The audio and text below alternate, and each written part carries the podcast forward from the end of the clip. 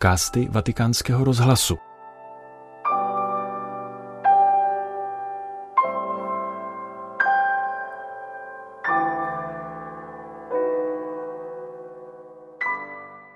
Poslechněte si katechezi, kterou papež František pronesl při generální audienci v aule Pavla VI.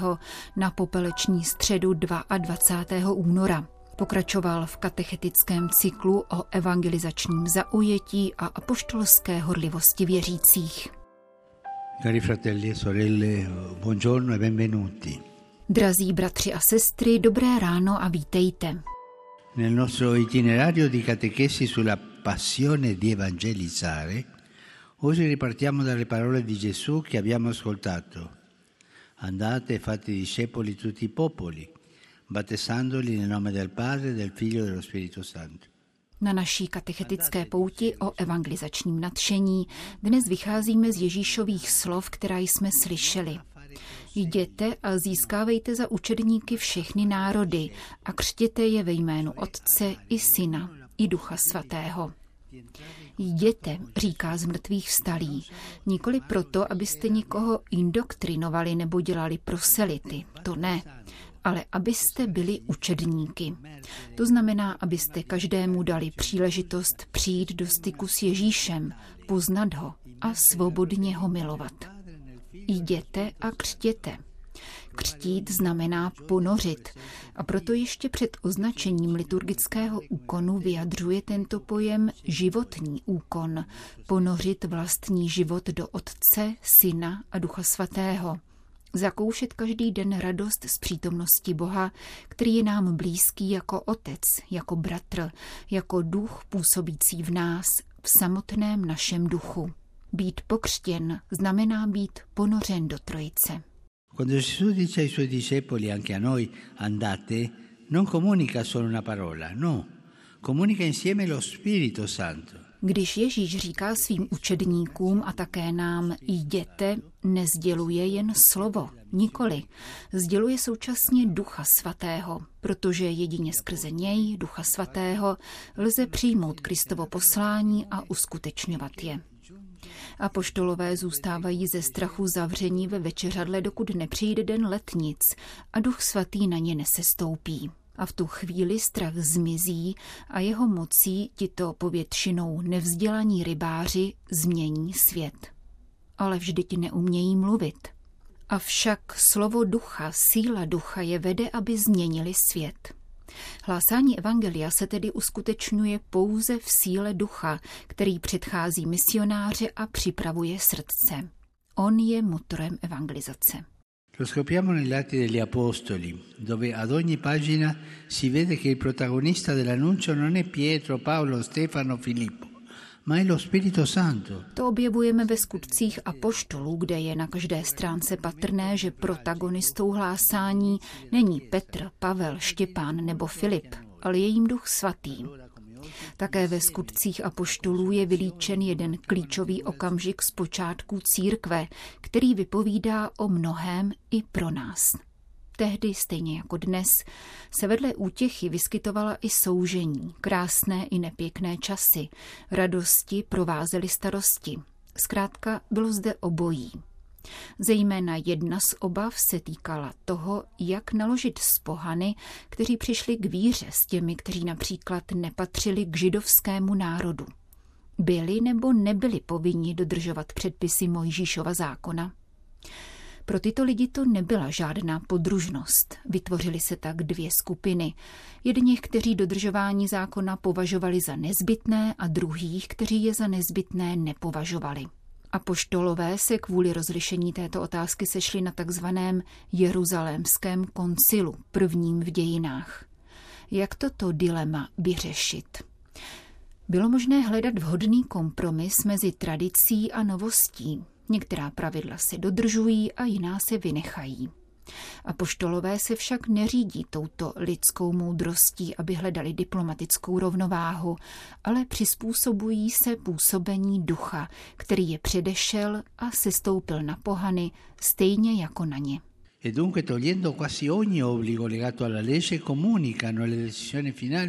E. a tak odstraňují téměř všechny povinnosti spojené se zákonem. Když sdělují konečná rozhodnutí, píší, že byla učiněna duchem svatým a námi. Řešení vynesl duch svatý s námi a tak apoštolové vždy jednají. Společně, bez rozdělení, i když měli různé stupně vnímavosti a názory, naslouchali duchu. A duch učí jednu věc platnou i dnes. Každá náboženská tradice je užitečná, pokud usnadňuje setkání s Ježíšem. Mohli bychom říci, že historické rozhodnutí prvního koncilu, z něhož těžíme i my, bylo motivováno principem, principem hlásání. Vše v církvi má být přizpůsobeno požadavkům hlásání evangelia, nikoli názorům konzervativců nebo pokrokářů, ale tomu, aby Ježíš zasáhl do života lidí. Proto je třeba každou volbu, zvyk, strukturu a tradici hodnotit do té míry, do jaké prospívá hlásání Krista. Když se v církvi objevují určitá rozhodnutí, například ideologické rozdělení, jsem konzervativní, protože jsem progresivní, protože zamysleme se, kde je však duch svatý. Dávejte pozor, neboť evangelium není ideou, ideologií. Evangelium je hlásání, které se dotýká srdce a nutí k jeho změně. Ale pokud se utíkáte k ideji, k ideologii, ať už pravé, levé nebo středové, děláte z Evangelia politickou stranu, ideologii, klub. Evangelium vždy dopřává tuto svobodu ducha, který v člověku působí a vede jej vpřed. Nakolik se dnes potřebujeme chopit této svobody Evangelia a dát se duchem vést vpřed. Così lo Spirito fa luce sul cammino della Chiesa sempre. Takto duch vždy vrhá světlo na cestu církve. Ve skutečnosti není jen světlem srdcí, je světlem, které vede církev, přináší jasnost, pomáhá rozpoznávat a rozlišovat. Proto je třeba ho často vzývat. Učiňme tak i dnes, na začátku postní doby.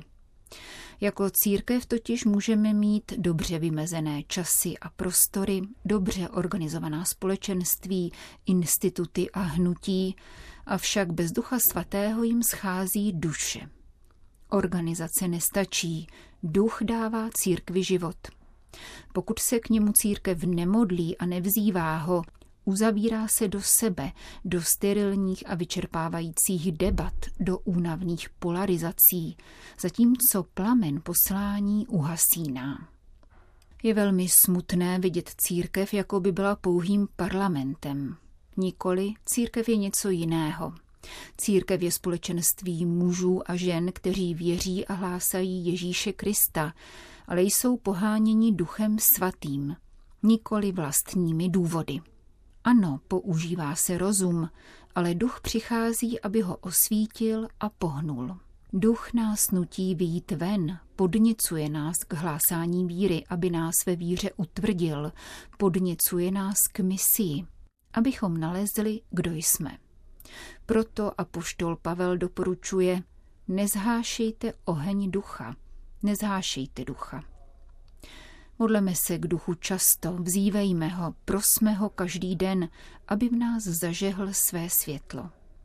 Dělejme to před každým setkáním, abychom se stali Ježíšovými apoštoly u lidí, které najdeme. Nezhášejme ducha v křesťanském společenství a také vnitru každého z nás.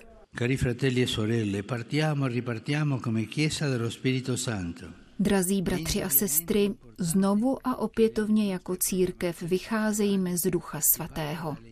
Je nepochybně důležité, abychom v našem pastoračním plánování vycházeli ze sociologických průzkumů, analýz, seznamů obtíží, očekávání a dokonce i stížností. To vše musíme udělat, abychom se dotkli reality.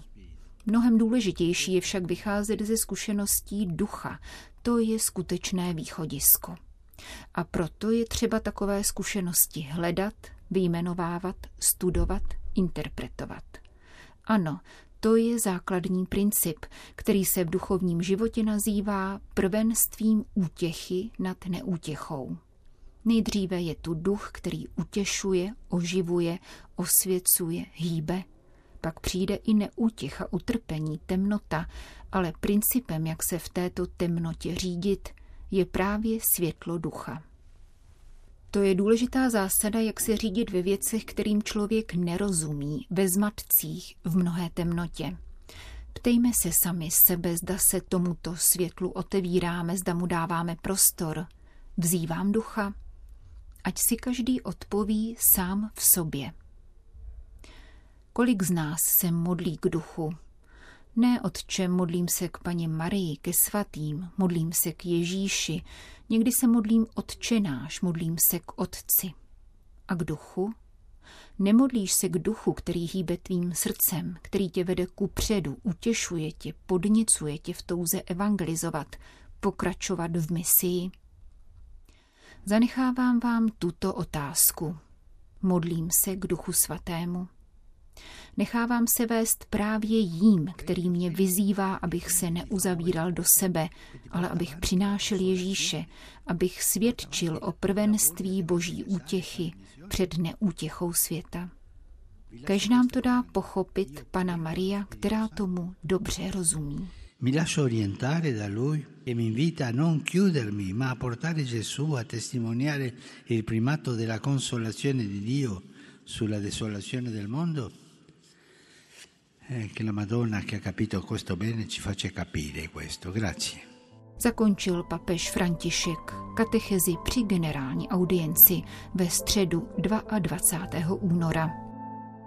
Tento podcast pro vás ve Vatikánu připravila Jana Gruberová.